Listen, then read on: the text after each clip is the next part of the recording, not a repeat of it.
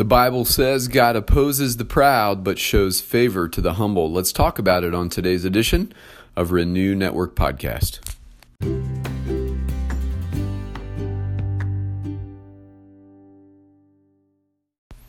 Good morning, my friends. We are moving on today in James's letter, um, beginning in chapter 4 this morning and we're going to be studying verses 1 through 6 and uh, breaking this section into a couple of teachings uh, so that we can be careful to apply all of the things uh, that the Lord brings to us as we go along.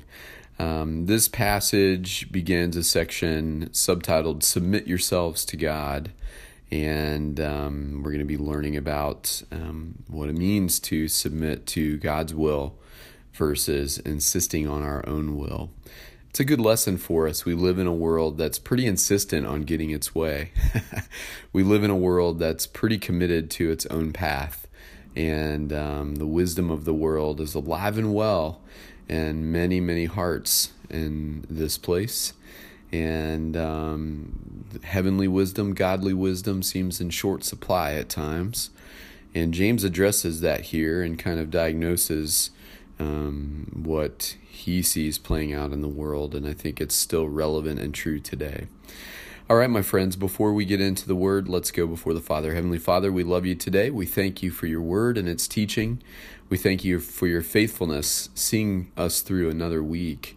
Uh, it's Friday again, Lord, and uh, we're ready for um, the rest and uh, enjoyment that the weekend brings, and we give you thanks for the gift of it. Uh, Father, as we uh, finish out the week, help us to finish well. Uh, keep us focused on the tasks at hand today. And Lord, also as we prepare to study your word, open our hearts to it, we pray in Jesus' name. Amen. All right, this is James 4 1 through 6. What causes fights and quarrels among you? Don't they come from your desires that battle within you? You desire, but you do not have, so you kill. You covet, but you cannot get what you want, so you quarrel and fight. You do not have because you do not ask God. When you ask, you do not receive because you ask with wrong motives that you may spend what you get on your pleasures. You adulterous people, don't you know that friendship with the world means enmity against God? Therefore, anyone who chooses to be a friend of the world becomes an enemy of God. Or do you think Scripture says without reason that He jealously longs for the Spirit He has caused to dwell in us? But He gives us more grace. That is why Scripture says, God opposes the proud but shows favor to the humble. As we move into this passage, um, James asks a question or two, and these questions are to um, get his hearers, his listeners, to reflect on their own hearts. First, he says, What causes fights and quarrels among you? Don't they come? A question, but an answer. Don't they come from your desires that battle within you?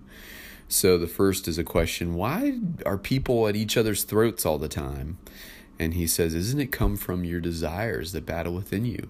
You're fighting with people because you think they've got more than you do, or you want to get ahead of them, or um, you're competing with the competition for the best position and the most money and uh, the greatest opportunities.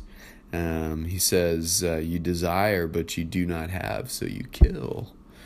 You covet, but cannot get what you want, so you quarrel and fight. Uh, covetousness is wanting what other people's have, what other people have, but not being able to get it. Um, but James addresses the heart of the issue in the second part of verse 2. He says, You do not have because you do not ask God.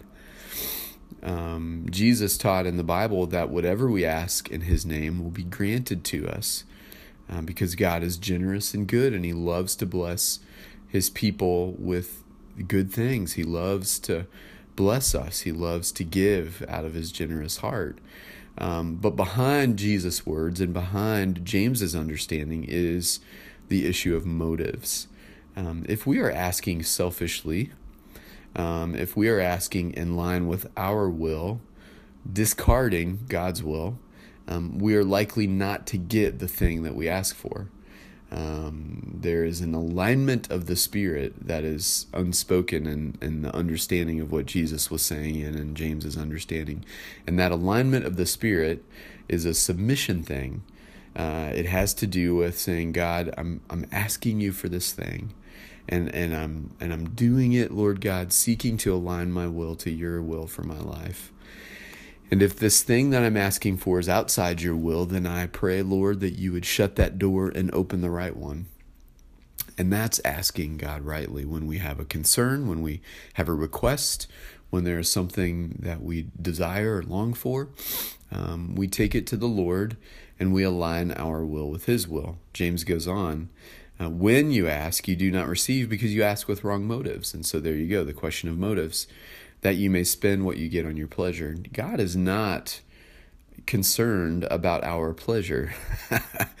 God has made us a pleasurable world to enjoy, uh, full of wonderful food and beautiful natural um, sights to take in, and people to enjoy, and places to travel to, and oceans to swim, and sunsets to revel in.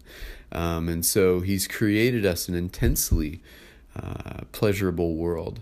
But when it's talking, when James says uh, we don't receive because we're asking with wrong motives that we may spend what we get on our pleasures, he's talking about the illicit pleasures of the flesh, that we selfishly squander the blessings of God on on the illicit pleasures of the flesh.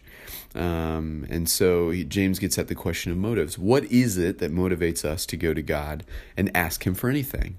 Well, the Bible says we should pray. Um, but often we go to God expecting Him to behave more like a magical genie than the God of the universe who is sovereign, who has a will, purpose, and plan for our lives, who is utterly in control of every moment of our existence, who at no time turns his eye from us. God's in charge and he's got it. And so when we pray, when we ask, we come with godly motives, a motive of ultimately desiring his will for the situation that concerns us, his will for the thing that we're bringing to his attention. That's the way to rightly pray. Those are the kind of motives that God will honor. James continues in this passage, you adulterous people, you don't don't you know that friendship with the world means enmity against God? Therefore, anyone who chooses to be a friend of the world becomes an enemy of God. Now, this is not talking about us befriending the people of the world so that we might have influence in their lives and win them to the gospel.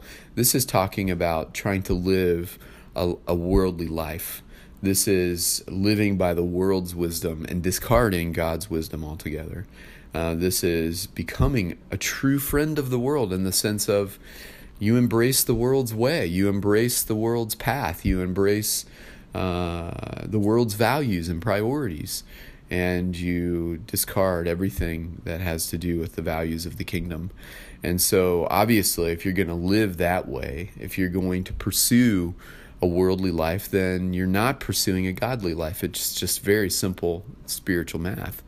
Um, if you're pursuing God with all that you are and all that you have, with a heart that desires His will to be done in your life, that pursuit will have certain blessings, benefits, and consequences. But if you pursue the world with all that you have and all that you are, seeking its uh, benefits and its achievements and its rewards, then that is what you will have, and you won't have the rewards of God. You won't have the blessings of God in your life because you've put God aside in order to pursue uh, the ways and the wisdom of the world. Um, he says something interesting in verse 5, and it's a verse that has, for many generations, been a challenging verse to translate because James's intent is not necessarily easy to understand. It's possible that he's saying uh, in verse 5, as it's translated, do you think Scripture says without reason that God jealously longs for the Spirit he has caused to dwell in us? Other translations say um, that the Spirit He put in us envies intensely. um, and it's not necessarily about God's desire uh, of our the Spirit He put within us, but the Spirit He put within us envies intensely or is uh, endlessly jealous. Um, but James, uh, the translators of the NIV, translate it from the perspective of, of God's desire for us. They say, Do you think Scripture says without reason that He jealously longs for the Spirit He has caused to dwell within us. In other words, here we are living in the way of the world, and God is hungry for us. He desires us. He wants a relationship with us. He's jealous after the Spirit He put in you. Um, he is intently desirous of a relationship with each of us, with all of His creation. He wants to know us. He wants to be in fellowship with the Spirit He put in us. Um, and that does make sense in context, and that is scriptural. There are other places in Scripture that talk about God being a jealous God, that He uh, does not want uh, the world to win out uh, and take us away from His heart. He wants to be in relationship with us. Excuse me. But in verse 6, James continues, But He gives us more grace. That is why the Scripture says, God opposes the proud, but shows favor to the humble. Um, the world's ways are proud. The world's ways are stubborn and selfish and ambitious, and they are not thoughtful of what they must do in order to achieve uh, their ultimate goal. Um, and that is not a humble way of living, that's a proud way of living. And it's a ultimately selfish way of living. And this teaching of James and the teaching of Scripture ultimately is very clear. Proverbs 3:34 but God opposes the proud and shows favor to the humble. Um, we are humbled when we come to the place we realize that our way of living life has been failing us and has not been fruitful. And we turn our will over to God and we say, Lord, not my will, but your will be done. And I'm coming to you, Lord, and I am desirous of walking in your will and walking in your ways. Here's what concerns me, and here's what I'm desiring. And but ultimately lord um, only seeking your will to be done in my life. That's a humble trajectory. It's a god uh, centered trajectory not a world centered trajectory. And james says god will honor that.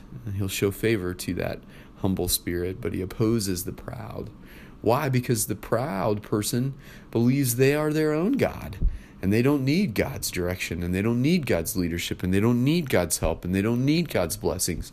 They're doing just fine on their own, thank you very much. But the humble person has been broken of that need to prove themselves. The humble has been broken of their intense drive for achievement. The humble realize that God's wisdom and God's ways are best. All right, my friends, a great teaching as we go into the weekend, and I pray that these words would continue to challenge you and inspire you as you consider them today. God bless.